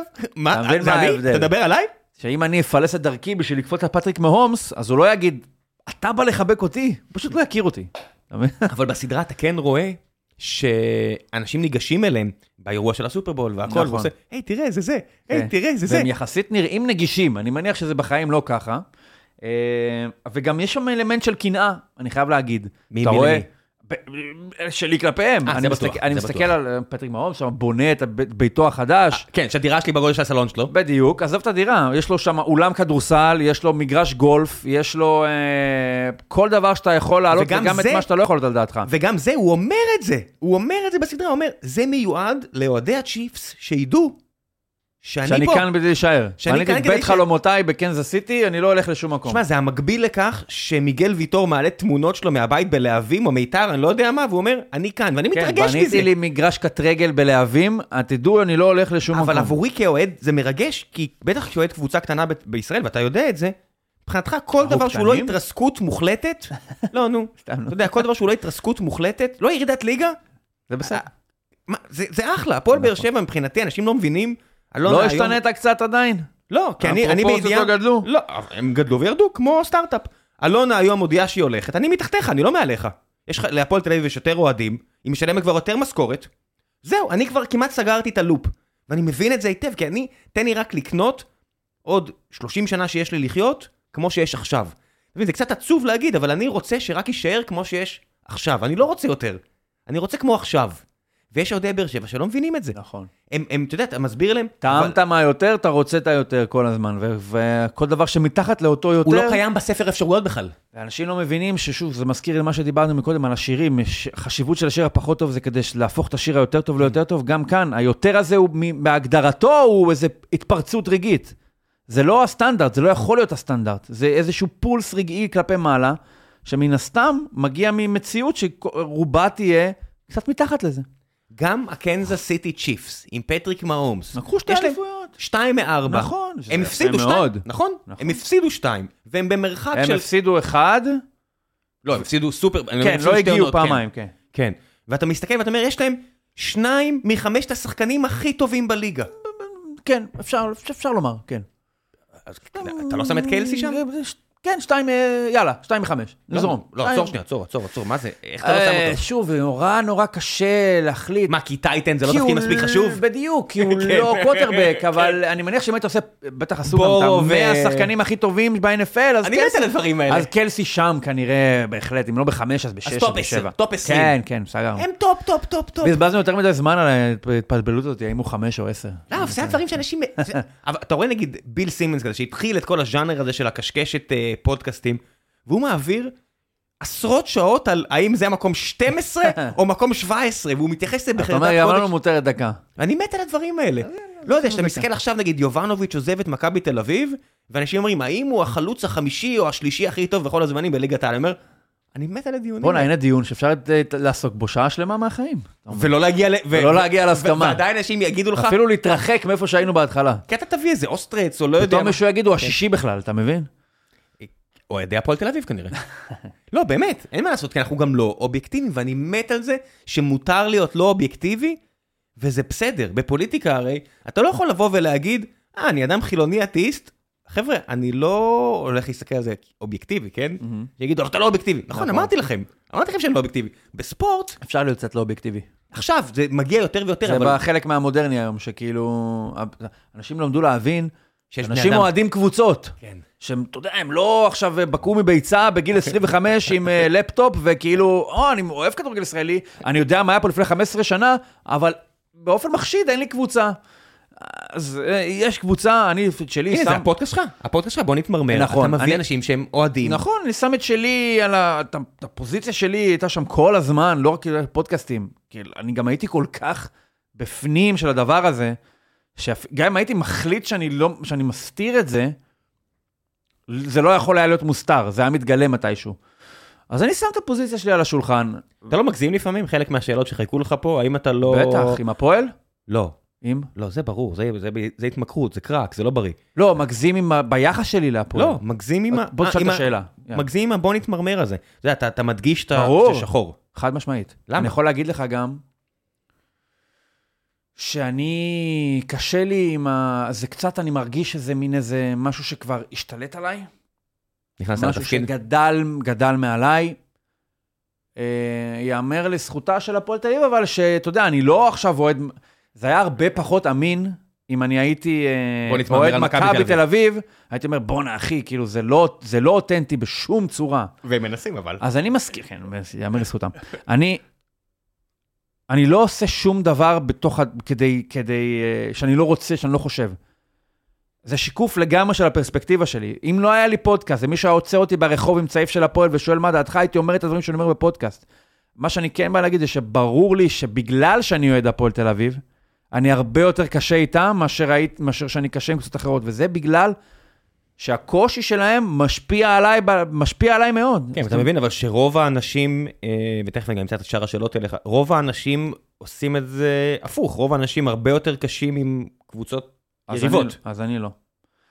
אני חושב שאולי היה לי יותר קל להיות קשה עם יריבות, אם לא הייתי דמות ציבורית במרכאות. בלי מחאות. מכיוון שאני בן אדם, אני, אני, שמע, אתה אחד מאוהדי הפועל תל אביב הכי מפורסמים במדינה. היה לי הרבה יותר, אוקיי. אתה רוצה לעשות אה, מצעד? אבל- אפשר לעשות מצעד. אה, יריב לוין מנצח אותך? יריב לוין, כן. כן. כבוד הוא לי. כן. אה, אבל להפסיד, בוא נגיד, אם אני הייתי נכנס במכבי, אם הייתי לוקח את הדמות שלי בתור אוהד הפועל, וכל מה שהייתי עושה זה, "אה, מכבי דופקים אותם, והם, אה, סליחה, אה, הם תמיד מקבלים הנחות, והייתי נכנס לדמות הזאתי, זה היה מבחינתי, מה, מה, זה ילדותי. אז זה גם כאילו, יש תחרות של מה, אני, מה, אני בא לשכנע מישהו שהפועל זה נכון יותר, שאנחנו צודקים יותר? אני לא צודק יותר מאף אחד. נורא קשה של- לעשות את הדמות זה עניין של כן. טעם. מה אני עכשיו אתחיל להתעסק כל החיים, הפרסונה שלי תהיה, אה, מכבי מקבלת הנחות, אה, ואותנו דופקים פי עשר? מאוד ילדותי, לא אמין.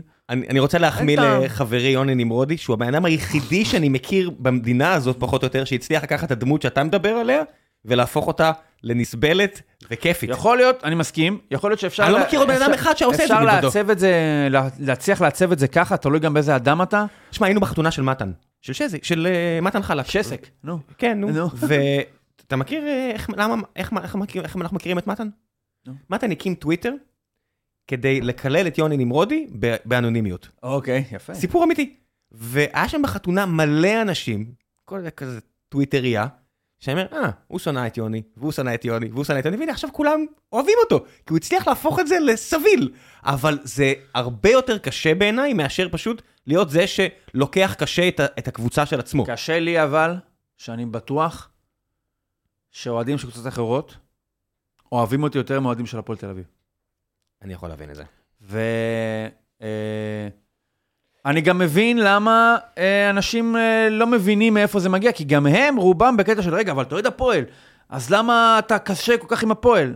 אבל אני שוב אומר, אני לא ממציא שום דבר בשני מובנים. לא ממציא כי זה אני, וגם בלי פודקאסטים בשיחות באוטו, בדרך חזרה משחקים עם חברים שלי, ככה אני נשמע. וגם, ברוך השם, הם נותנים סיבות. אני לא פה עכשיו אה, מוצא במכבי חיפה. בוא, גם העשור נכון. האחרון היה הכי זו גרוע. התרפיה שלי, ואם כן. זו דרך ההתמודדות שלי בתור אדם פסימי ברמת העיקרון, עם המציאות, היא לנסות למעוך אותה ולהתמרמר עליה ולכעוס עליה ולהתעצבן עליה, אז אם זה עוזר לי לשרוד את הדבר הזה עוד קצת, אז יאללה. אתה יודע מה, אבל במה זה יימדד? כי- כיוון שאני מקווה שאתה הולך לעשות את זה עכשיו כל החיים שלך, מתישהו הגלגל יסתובב, למרות שזה לא נראה ככה, והפועל תל אביב תחזור להיות מעל אני מכבי. אשמח. ברור שאתה תשמח. מה, אבל אכנס אוהדי- במכבי? כן. הצפי, נגיד, אוהדי הפועל באר שבע נורא נורא כעסו עליי, וחלק מהם אפילו באו אליי ושמו לי אצבע מול הפנים בטרנר ואמרו לי, אמרו לי, למה אתה לא אה, נכנס ביוני בשלוש שנים הטובות שלנו, שלקחנו אליפויות על הראש של מכבי, למה אתה לא חוגג עליו יותר? ואני בפוזיציה הזאתי, מאוד דאגתי לחבר שלי, כי הוא לקח את זה מאוד קשה, ורציתי להיות רך איתו, ואנשים אמרו, תנצל את זה, זה תכף הולך להיעלם, אתה חייב אז לצחוק אני עליו אגיד עכשיו. לך שעל הזין שלי, מותר להגיד את הביטוי הזה, בטח, בטח, בטח. ואני יכול רק להישבע, שנניח דיברתי אחרי הגמר גביע שהפסדנו למכבי. דיברתי שם איזה רבע שעה, אני אומר לך, מדם ליבי. אני, תן לי רק את ההזדמנות שיהיה עוד משחק כזה ואני אנצח אותו, ובוא נראה אם אני, אה, אם, אני- איך אני אתנהג, אוקיי? אם אתה לא תסגור חשבון על בוא נראה. איך אני אתנהג. אני לא חושב לא שאפשר יודע אם שלא. נקרא לזה לסגור חשבון, אבל אני אוכל, שיהיה מה לחגוג, אני אדע לחגוג אותו יפה מאוד. אני מאוד אוהב את ה... לראות את האנושיות בין נגיד אוהדי מכבי חיפה למכבי תל אביב, מכבי חיפה גם, עשור די גרוע. פלייאוף תחתון, לא גרוע כמו הפועל תל אביב, אבל עשור די גרוע אובייקטיבית, נכון. ועכשיו שיש להם עשור טוב, את ה... את התעופה הזאת. ברור. שמע, לראות אוהדי כדורגל, החיים נועדו אבל בשביל זה. אתה יודע, אתה, איפה עוד, איפה לך... מותר, אבל איפה עוד מותר לך להתנהג ככה מלבד אהדת ספורט? אה, אם אתה, בן אדם שמתנהג ככה על פוליטיקה, ואנחנו רואים אנשים כאלה, אנחנו עושים להם לייבל של יא פסיכופת. נכון. אנחנו קוראים להם זה- ביביסטים, אנחנו זה- קוראים להם לפידיסטים, אנחנו קוראים להם חלולים, אני לא יודע מה. כי זה כאילו מצדיק כל התנהגות, כל על הספקטרום, אתה מבין? הצד התנהגות ה- פסיכופתית. ה- בכדורגל זה מצדיק, כי זה כאילו נכון, מלכתחילה כבר, כי זה כמו כיף. שדיברנו מקודם, זה תחום מאוד אה, שמשאיר אותך בתור ילד, וחוסר מחויבות לסטנדרטים כן. שמצופים מאדם אה, מבוגר. ולכן כל כך התבאסתי על זה שהייתה קטטה של מכבי חיפה הפועל באר שבע, ופתאום באו אליי בסטנדרטים של התנהגות אנושית מכובדת, ואני אומר, מה התנהגות אנושית מכובדת? אני מגיע לשם וצורח כמו איזה מפגר על אנשים שהם 20 שנה או 15 שנה מתחתיי בגיל, מה ההתנהגות האנושית מכובדת? מה אתם מצפים מהם? מה אתם מצפים ממני? נכון. נו, זה- זה זה החוקי המשחק. נכון. זה כמו, לא יודע מה, אתה לא יכול לשפוט אדם חרדי ששם את הידיים על האוזניים שלו כי זה מישהי החליטה לשיר לו באוטובוס, אני אומר, זה הסט, משח... זה הסט חוקים שהוא חי על פיהם. כל עוד הוא מכיל את החוקים של עצמו על עצמו, ולא על החברה, בדיוק. אז בסדר הוא גמור. רק אוטם את האוזניים שלו. נכון. אז אם אני במסגרת אם הוא לא החוקים- סותם לה את הפה, זה בסדר. בדיוק, אם אני במסגרת החוקים הסגורה שלי, רואה את גורדנה וחזיזה רבים, ואז הם מסוגלים להגיד, יאללה, הכל סבבה, רבנו, מה קרה? אז למה אחרים מתערבים לי ב... נכון. בדבר הזה? אני רואה את הקמפיין הזה של ההתאחדות עכשיו עם ילד שכאילו הרסו לו את היום באלימות, אומר, בוא'נה, אני הולך, אני מנוי והולך למשחקים, כבר איזה, לא יודע מה, 30 שנה, 25 שנה. ראיתי מעט מאוד אלימות. אתם בהפועל תל אביב רבים הרבה, יוצא הרבה שהמשטרה נכנסת בכם ורבים והכל, אז אולי ראית יותר. אבל אני כאוהד שמגיע, בוא'נה, ל-20 משחקים בשנה, זה לא מעט. ראיתי מעט מאוד אלימות בחיים שלי. לא, מ- זה סרטון ולא הייתי מעורב בחיים שלי היה, באלימות. ממש בקטנה לסרטון הזה, אפשר היה גם להחליט בתור צעד אה, עריכתי, אומנותי, שגם אה, מישהו מוציא רובה ויורה, כן? זה גם אפשר היה לעשות. זה היה עוד יותר מזעזע. אם המטרה היא לזעזע בלי שום קשר למציאות, אז יש דברים יותר מזעזעים ממה שרואים בסרטון. למה דחיפות? בוא תוציא סכין ותדקור אותו בעין בקליפ. גם קרה, לא? כאן, לא, אבל... לא, היה ריב בין אה, זה שמחוץ למגרש. בסדר, אבל זה אחד מ... לא, אני אומר, כן. הסרטון הזה לוקח מציאות, מציג מציאות שהיא לא קיימת, הופך את הסיבוב, הופך את האופן ה... את, אה, מי האשמים האמיתיים, ובעצם מופנה כלפי עצמו. זאת אומרת, מה, משרד הספורט נכנס באוהדים שבעצם הופכים את הספורט לספורט, ועוד בצורה מניפולטיבית, אה, ולא לא משקף את המציאות. נו, בסדר, אבל לא באנו לדבר על זה. בוא, יש לנו עוד 20 דקות ואנחנו כן. על איזה שעון, אני רוצה להגיע לשלב השאלות מן הקהל, ואז ת- תגיע עוד פעם, אנשים יכולים לכעוס עלינו שעשינו את זה כזה קצר. מה לעשות, כאמור, יש לי דלי כן, עם חרא, עם אה, כפית ענב, יש- וגם לך כן, יש יש דברים. אילוצים. מה לעשות, עולם אמיתי. בן, אה, מה הכי כיף לך? לצפות, לכתוב או לצ- או לשחק? וואו. לא לצפות. לצפות זה לא כזה כיף. לשחק. לצפות זה משהו שהוא יותר מדי סביל בשביל אה, לתחזק אותו 90 דקות. לשחק אני משתדל פעם בשבוע, זה עבורי, מאז שנולדו לי הילדים והחיים שלי, חיי הפנאי שלי הצטמצמו באופן טבעי, זה כמעט אי בודד אחרון כזה של אה, כאילו מפלט, זה מוצא שם דברים שלא, שאולי לא ידעתי לתת להם שם קודם, אולי תמיד הם סיפקו לי את זה, אבל עכשיו אני גם יודע לתת להם שם, שזה ממש ה... הרגע שבו מבחינתי, זה לא כי אני משחק. אם היה חשוב לי משהו כזה, והוא לא היה לשחק, הוא היה אה, לזרוק ביצים מקומה שמונה במשך שעה ביום שישי, אז הייתי מגשים ממנו הרבה יותר ממה שהגשמתי פעם. אז זה לא בהכרח לשחק, אבל בגלל שזה מה שאני עושה במקרה, גם שאלו ספציפית אז כיף. לשחק. לא אושר, לא עניין, לא פרנסה. לשחק, כיף. לשחק, לשחק. כן. ככה זה צריך, אתה לשחק. יודע, לשחק זה כיף. ילדים. אמ, איך זה, אלכס לין, איך זה שפוטבול נראה כל כך מדהים בנטפליקס והוליווד, זה פשוט בלתי ניתן לצפייה ב-ESPN. איך מתגברים על הצפייה הראשונית? מה זה ב-ESPN? מן הסתם, אתה מקבל בנטפליקס מוצר שהוא מוכוון לאנשים שלא יודעים מה החוקים. אין שום, כשאתה פותח את נטפליקס, אין לך שום מחויבות למידה לשום דבר. מגישים לך מוצר שמיועד, יכול היה למצוא חן בעיני אה, אישה בת 70, בעיני בחור בן 17 שאין לו מושג מה המשחק, מוצרים לו מוצר, הייתי יכול להגיד, במקום שהוא יהיה שחקן פוטבול, יהיה שחקן כדורגל. המוצר הוא מוצר אנושי. או פורמולה 1 שהצליח להם. בדיוק, כשאתה רואה משחק, יש לך מחויבות לדעת אה, החוקים. מה החוקים. אתה לא יכול להיות, לא מובטח לך שזה יהיה מעניין. זה לא קצר. זה לא קצר, יש זה לא הפסקות. מהודק, זה לא בנוי על דרמות, מדגישים את הדרמות באופן מלאכותי ומנמיכים את מה יש שמשעמם מלא באופן משחקים מלאכותי. גרועים. זה, זה שאלה, מה ההבדל בין אה, לעמוד ברחוב ולהסתכל על אנשים הולכים, או לראות אה, סרט, שבהם לכל הליכה יש משמעות. זאת אומרת, זה מוצר מעובד, וזה משחק, זה מוצר אה, רו, שאתה לא יודע בדיוק לאן הוא יוביל אותך בכל מקום. זה יכול להיות מכבי חיפה נגד ריינה 0-0, ויכול להיות מכבי חיפה מכבי תל אביב 4-3. אתה אוהב אה, ספרי מופת ודברים כאלה, אבל אני רק חושב על כל מיני ספרי מלחמה גדולים, או סרטי מלחמה, או דברים כאלה, ואתה אומר, יש אנשים בסטלינגרד, אגב, וזה נראה לי עדיף לראות מאשר להילחם, כאילו. כן. במאה אחוז. אה, או בכל המקומות האלה, אני חושב, סבא שלי שאמר לי על ארז דווי שהוא העביר את הקרב הכי גדול בהיסטוריה האנושית באיזה מפעל ספירט כמה חודשים, ויצא שהוא חי, אז הוא המשיך הלאה. עדיף. אבל אתה אומר, מהזווית שלו, נכון. הוא פשוט היה באיזשהו מבנה, מדי פעם הוציא את הקנה וירה במישהו, והמשיך הלאה בחייו. אבל כשאתה קורא על סטלינגרד, המהלכים מלמעלה, גדול, מיליון כן. הרוגים מפה, מיליון הרוגים משם, מבעד לעיניים של בן אדם אחד, ישבתי על התחת שלי כמה חודשים. למה זה כל כך מעניין להילחם, אבל זה היה כל כך משעמם במפעל? לא, למה זה לא מעניין במפעל כמו שזה מעניין להילחם? הוא לא, לא, לא רצה לדבר על זה יותר אוקיי. מדי, אני חושב שכן. בסוף אתה גם עושה דברים שאתה אז לא טוב כותב עליהם. שכבר כן. אין את מי לשאול. משהו כזה. אה, אבל ככה זה. יש הרבה מאוד, החיים עצמם הם לא מוצר הוליוודי הדוק. לא נכון. להיות אבא, מאוד- לא... אנשים- אה, פה שואלים נגיד על פרנסה. אבל אני אגיד, אם אתה תדע את החוקים, ו- ותקדיש את הזמן של כמו ללמוד לרכב על אופניים, או כמו ללמוד, אה, לא יודע מה, אנשים בונים מודלים של מטוסים קטנים, אז קוראים איזה ספרים, אה, מתעסקים קצת ב... יש, יש את המינימום אה, זמן שאתה צריך להשקיע במשהו בשביל ללמוד אותו. אחרי שתלמד ותבין, אני מבטיח לך שזה יותר מעניין מהנטפליקס. אוכל, הכל. אם, אם, אם אתה נכנס לאיזשהו משהו תרבותי, היכולת שלך ליהנות ממנו בהמשך, שאתה מבין את ה... נכון. חייב לשלם איזשהו מס של למידה על משהו כדי ליהנות ממנו, מה- מהדיבידנדים שלו ומהצדדים החיוביים שלו. ולכן, אם אתה תגיע למשחק פוטבול ותגיד, אני מחכה שההערה תיפול עליי, יום אחד אני אלך לישון ב-11, אני אקום ב-6 ואני יודע מה החוקים, אז זה לא יקרה.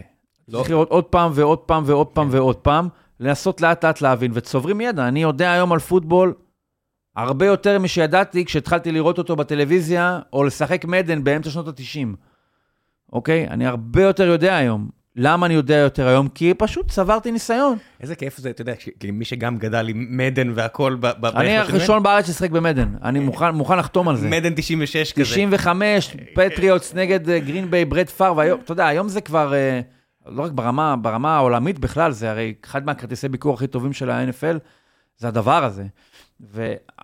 וגם בארץ משחקים, אתה יודע, יצא לי, יצא לי לשחק שנים קדימה, פתאום בדרך מודם עם איזה מישהו, פתאום גיליתי לשחק מול מישהו מחולון. זה היה כאילו, מה זה הדבר הזה? איך זה יכול להיות שאני לא לבד? זה כמו שולחים איזה איתות מהצלחות לוויין ענקיות האלה לחלל, פתאום כזה מישהו עונה פופ, ואתה אומר, אלוהים, יש פה עוד בן אדם. עזוב, רק שתבין כמה אני חי בסרט, אני לא שומע אותך ואני רואה את, את פטריק מהומס אומר, עברנו מניקל ועברנו לזה, ואני אומר, כן, גם אני הייתי כן, עושה את זה. ניקל ודיים. גם. אני הייתי- עושה את זה. זה מהלך- טוב, מהלך טוב. היינו, היינו עושים את זה, סלנטים וכאלה. כן. והייתי משחק מול, אה, פתאום משחקתי מול מישהו, ואמרתי, מדהים, הוא מחולון, אבל הייתי משחק שנים לבד. הייתי, כל פעם שהיינו נוסעים לארה"ב, הייתי מקווה שזה ייפול על זה שכבר יצאה המהדורה החדשה, והייתי מקבל 96, 95, 97. פגשתי את הבן אדם שיצר את הסדרת משחקים הזו בשנים האלו. באמת? כן, בסיטואציה עסקית, והוא עושה היום משהו שאני לא יכול להרחיב עליו, כי הוא לא יכול להרחיב עליו, ופשוט נפלתי עליו בשאלות, על זה ועל פיפא. הוא יצר את זה? כן, זה הסטודיו שלו. וואו, מדהים. ב-EA, ו... וההחלטות שהובילו לזה, וממש כל כך, תבין, הוא הרבה יותר חשוב לעולם הדיי ג'וב שלי, מכדי שהייתי יכול להגיד לו, אפשר לשים מיקרופון ורק לדבר על הימים הראשונים של פיפא, או מדן בבקשה. וואו. הוא ממש ממש בגבוה עכשיו, ו... ונפלתי עליו בכל כך הרבה שאלות, ויש כל כך הרבה הם סיפורים. חזקים כאילו, ממש כאילו, זה אימפריה. אימפריה, אימפריה, אה, אימפריה. אה, לא, הוא כבר לא שם, הוא כבר עבר מקומות, אבל כן, היה סופר מעניין. אני אנסה אולי יום אחד, ב- ב- בעולם אחר שבו אני לא אוכל אה, חרא מדלי עם של גלידה. שאלת השאלות, מה מנע מפוטבול להפוך לספורט כלל עולמי פופולרי? אמ, אני חושב שיש באיזשהו מקום תחושה שזה קצת כמו, העולם מרגיש שהוא מצטרף לסדרה בעונה השביעית שלה, מפרק 5. זאת אומרת, ה-NFL כבר יצא heads up מבחינת משהו שהוא מאוד אמריקאי, אה, כך שקשה לו לשבור את הזיהוי הזה מהעולם שבחוץ. עידן הגלובליזציה וחשיפת המידע הגיע 70 שנה אחרי שפוטבול כבר התקבע כמשהו מאוד אמריקאי. וזה לא שיש ואקום. חושב, הכדורגל בן זונה. יש, נכון, ויש גם אנשים שמרתק אותם הריחוק, כמוני, אני- מבחינתי פוטבול זה אמצעי להרגיש שאני באמריקה, אה, שהייתי מרגיש פחות אם לא היה לי אותו. זאת אומרת, הפוטבול בשבילי זה איזשהו גשר לאמריקנה שאני גם מקבל אותו מלהזמין ספרים על מלחמת האזרחים, או אה, ספרים על אה, נשיאים וכולי וכולי. מזה אני, מבחינתי זה, זה איזושהי כמיהה שאני מגשים באמצעות זה. עוד יש עוד אנשים שבשבילם. בדיוק, אנשים שבשבילם אמריקה זה מעניין את התחת, אז יש איזשהו משהו בפוטבול שהוא אמור להישפט רק על ידי ה- מה שהוא באמת.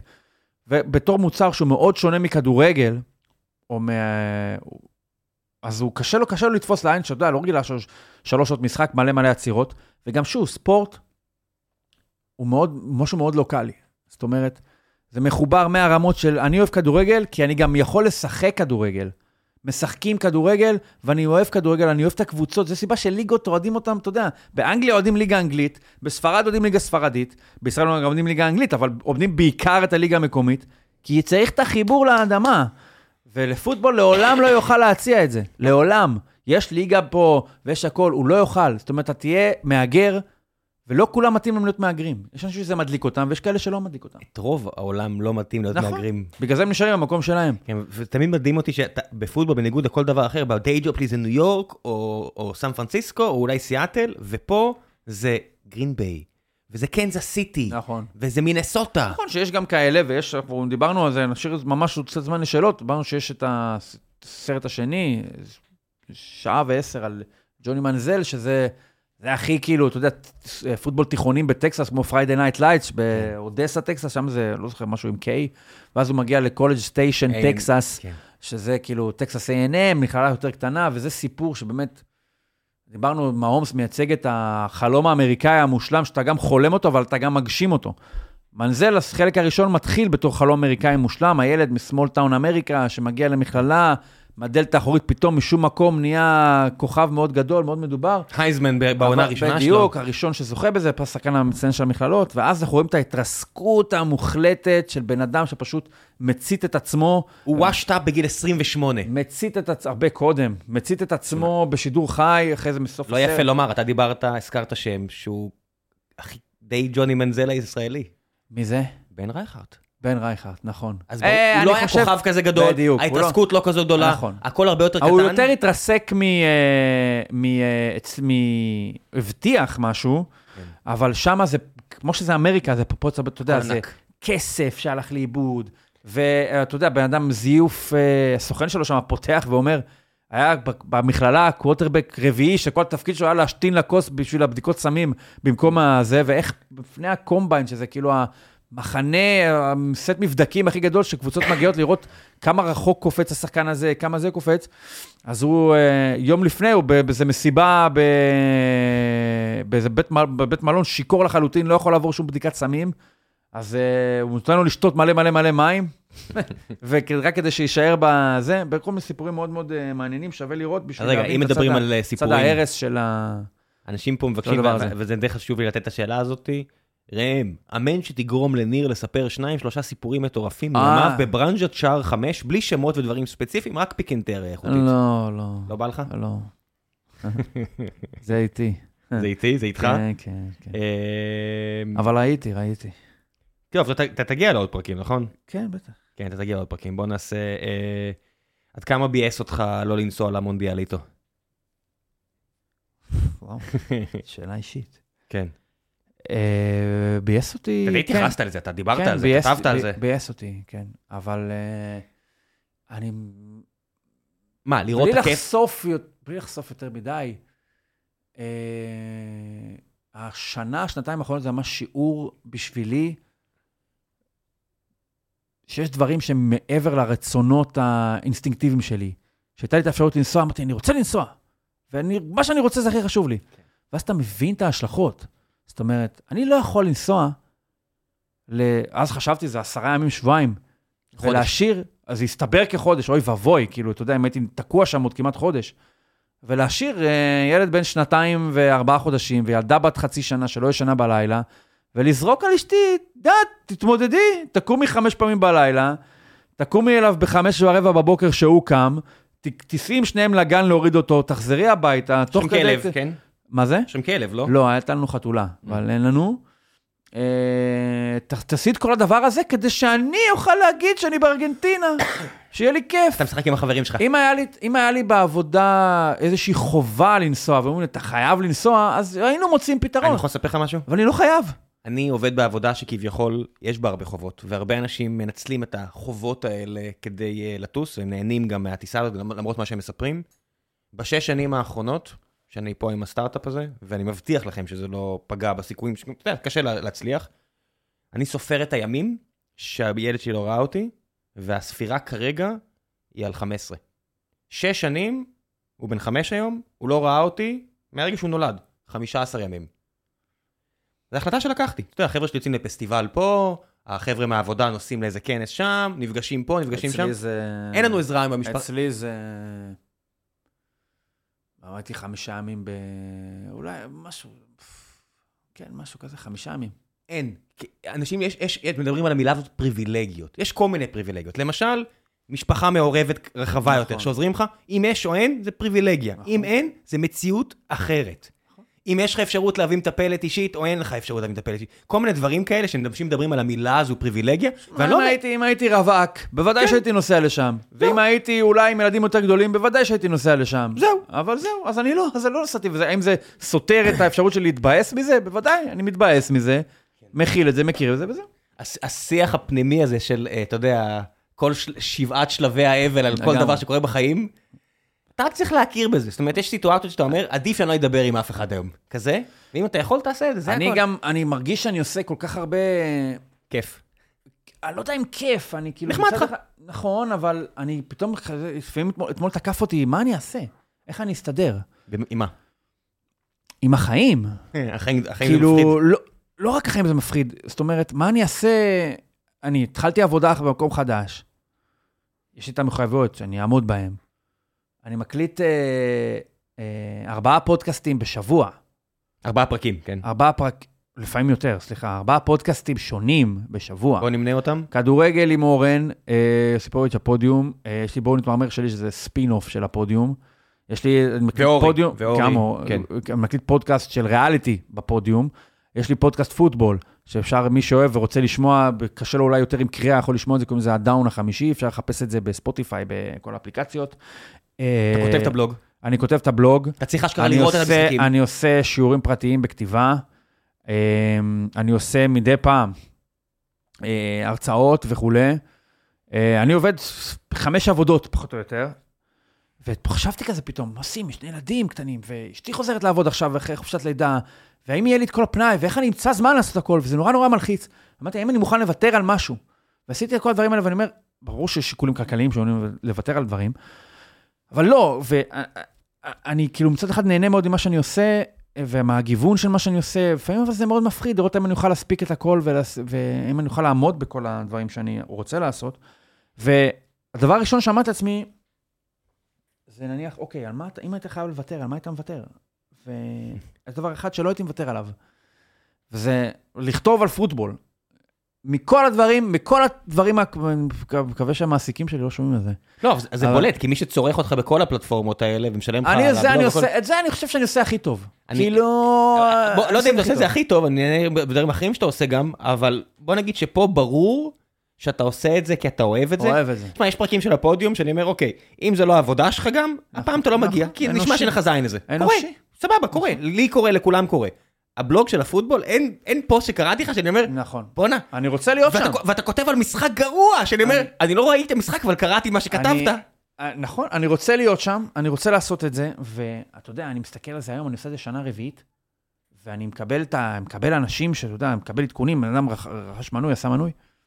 אה, זה אתר בתשלום, שבעצם אתה, אני, ממומן על ידי מי שקורא אותו, כי אני מאוד אוהב את זה, אבל לא אעשה את זה לנשמה שלי, בגלל שזה התחום שלי, ואני מתפרנס מהדברים האלה. בתור אדם שעובד, וזה, אין לי ממש פנאי לזה ברמת התחביב, לא הייתי יכול לתחזק זה. אם זה לא היה בכסף, זה לא היה קורה. בדיוק, אני משקיע בזה 24 שעות, לא כ... הלכה למעשה, בשבוע, בשביל הדבר הזה. כל ימי שני שלי מסונדלים לחלוטין, כאילו, לא קורה בהם כלום חוץ מזה.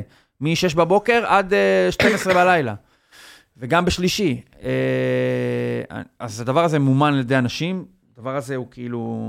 ואני רואה אנשים שמלווים אותי כבר שנה רביעית, ועושים מנוי וקונים, ואתה יודע, נשארים ו... ונהנים מזה. זה ממש חלק מהאופן שבו הם צורכים פוטבול.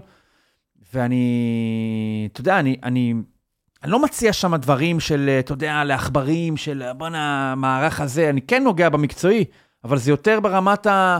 בוא נכיר לכם את העולם הזה. בוא נכיר לכם את העולם הזה, את הצדדים הרחבים יותר שלו, דרכי הסתכלות שונות על משהו שנראה לך שאולי פספסת תוך כדי משחק. בני אדם, אתה יודע, לספר... סיפורים. בדיוק, זה סיפור שאני מנסה, קורים בו כל כך הרבה דברים, אתה רואה, אותו בן אדם שאל, למה זה כל כך מסובך ב-ESPN? אתה רואה ואתה לא ברור לך שאתה מבין מה אתה רואה, ואתה רוצה את ההקשרים הרחבים יותר כדי להבין מה זה, אז שם אני מציע, זה מה שאני מציע. זאת אומרת, מציע את ה... זה מצחיק שבמדינה שבה כל היהדות, כל העולם הזה מבוסס על כמה טקסטים, ואז אלפיים שנה של פרשנות על הטקסטים בדיוק. האלה והעמקה, בדיוק. אנשים לא מבינים שזה לא מיוחד רק לדת. כל דבר שהוא עם עומק דיו, נכון. ככה זה. יוליסס אחד, שקראו אותו בערך ארבעה אנשים בפועל, ואז אין סוף אנשים שכותבים על הספר הזה. ככה זה. האמן ומרגריטה, שאם אתה לא קורא ברוסית, איבדת 90% כנראה מהכל, ואז רק כמה בולגקוב גאון. אתה אחד מהארבעה? מה? של יוליסס? כן. אני לא. כן. אבל אני... האמן ומרגריטה כן. לא, אני, אני, אני מת על הדברים האלה, אני פלצן, אני, אני מריח את הפוקים שלי ואני נהנה. אני גם, אני גם בספרות רוסית, היה לי תקופה, הייתי קורא כל הזה, אחים קרמזו, בדיוק, כל הדוסטויבסקי, הכל קראתי. אתה יודע, היה, יצא האזור של מטה הסנדלר, אני חושב, שיש שם איזה 80 עמודים בלי סימן פיסוק, אמרתי, בטח, זה נכתב לפלצנים כמוני, בטח שאני אקרא את זה. סרמגו, בלי סימן, כן, בלי נקודה, כל הספר, כן, על העיוורון. טוב, תקשיב, אנחנו חייבים... אז אנחנו כן, אנחנו... תן איפה אפשר למצוא אותך בכל המקומות. כן. אז יש את הדאון החמישי בפודקאסטים, לחפש את זה בספוטיפיי, באפל. אה, זה הפודקאסט, הוא חינמי לכולם, מי שיכול לשמוע, זה צורה אחת לחוות את השיחה שאנחנו עושים על פוטבול, את מה שאני מציע. ויש את האתר, שהאתר הוא אה, נirצדוק.com אה, על פוטבול, שם אני מציע לאורך כל העונה, וגם לקראתה עכשיו, העונה תיפתח בעוד שלושה וחצי שבועות, סיקור שבועי ומקיף על הליגה. עם אה, דגש על המשחקים המעניינים, הדמויות המעניינות, כל מה שאולי חמק מעיניכם ודרכים אחרות וחדשות להסתכל על המשחק. זה טוב למי ששוחה בענף, זה טוב למי שרוצה לקפוץ למים. האתר הוא בעצם גם דרך לקיים את הפודקאסט, זאת אומרת, מי שרוצה להביע תמיכה בפודקאסט, נהנה מהפודקאסט, אבל לא בהכרח בראש שלו לשבת ולקרוא משהו, הוא יכול להביע את התמיכה שלו גם בזה. אה, ושאר הדברים, אתה יודע, ידיעות אחרונות, אני לא צריך לספר, אה, ידיעות אחרונות זה גוף מוכר, לא? אנשים יודעים איפה למצוא את זה. והפודיום כן. כמובן. פודיום, אה, בואו נתמרמר, בינג'ר ריאליטי, זה גם דבר שאני מאוד אוהב. אה, וזהו, אולי, אני יודע מה, בחברה שלכם, באיזה אירוע, אירוע, אירוע פופ-אפ של אה, תן לי רק להוציא אירוע את ה... ספורט. תן לי רק לראות שאני, אתה יודע, לא, לא, שאני שאני עדיין מצליח... זה לא מכוון אליך. כן, לא, אתה יודע, בסדר. מה שנקרא העולם האמיתי. כן, כן, אין- כן. אין כמו להקליט את הדברים האלה. בימים כאלה. אז אני מצטער על מי שהיה לו שאלות ששאל ולא נענינו, אה, אני אגיע שוב, הייתי פה לפני שנתיים, אולי אני לא, אהיה פה לא, לא, לפני. פחות. שנתיים. אתה תגיע במהלך העונה הזו, יש התחייבות. זה לא כמו ההתחייבות שלך לציון, פה אני. זה, אני- בואו נרד מהדבר הזה, אני כבר לא, אתה יודע, אין מה ברור, לעשות. נגמר, אין מה לעשות, נגמר. מה לעשות? פה- אנחנו לא... אני כבר לא אכתוב בהארץ עכשיו, נכון? אני בידיעות. זהו, מה? אז פה זה לא קשור. יאללה. יאללה, ביי אח. ביי.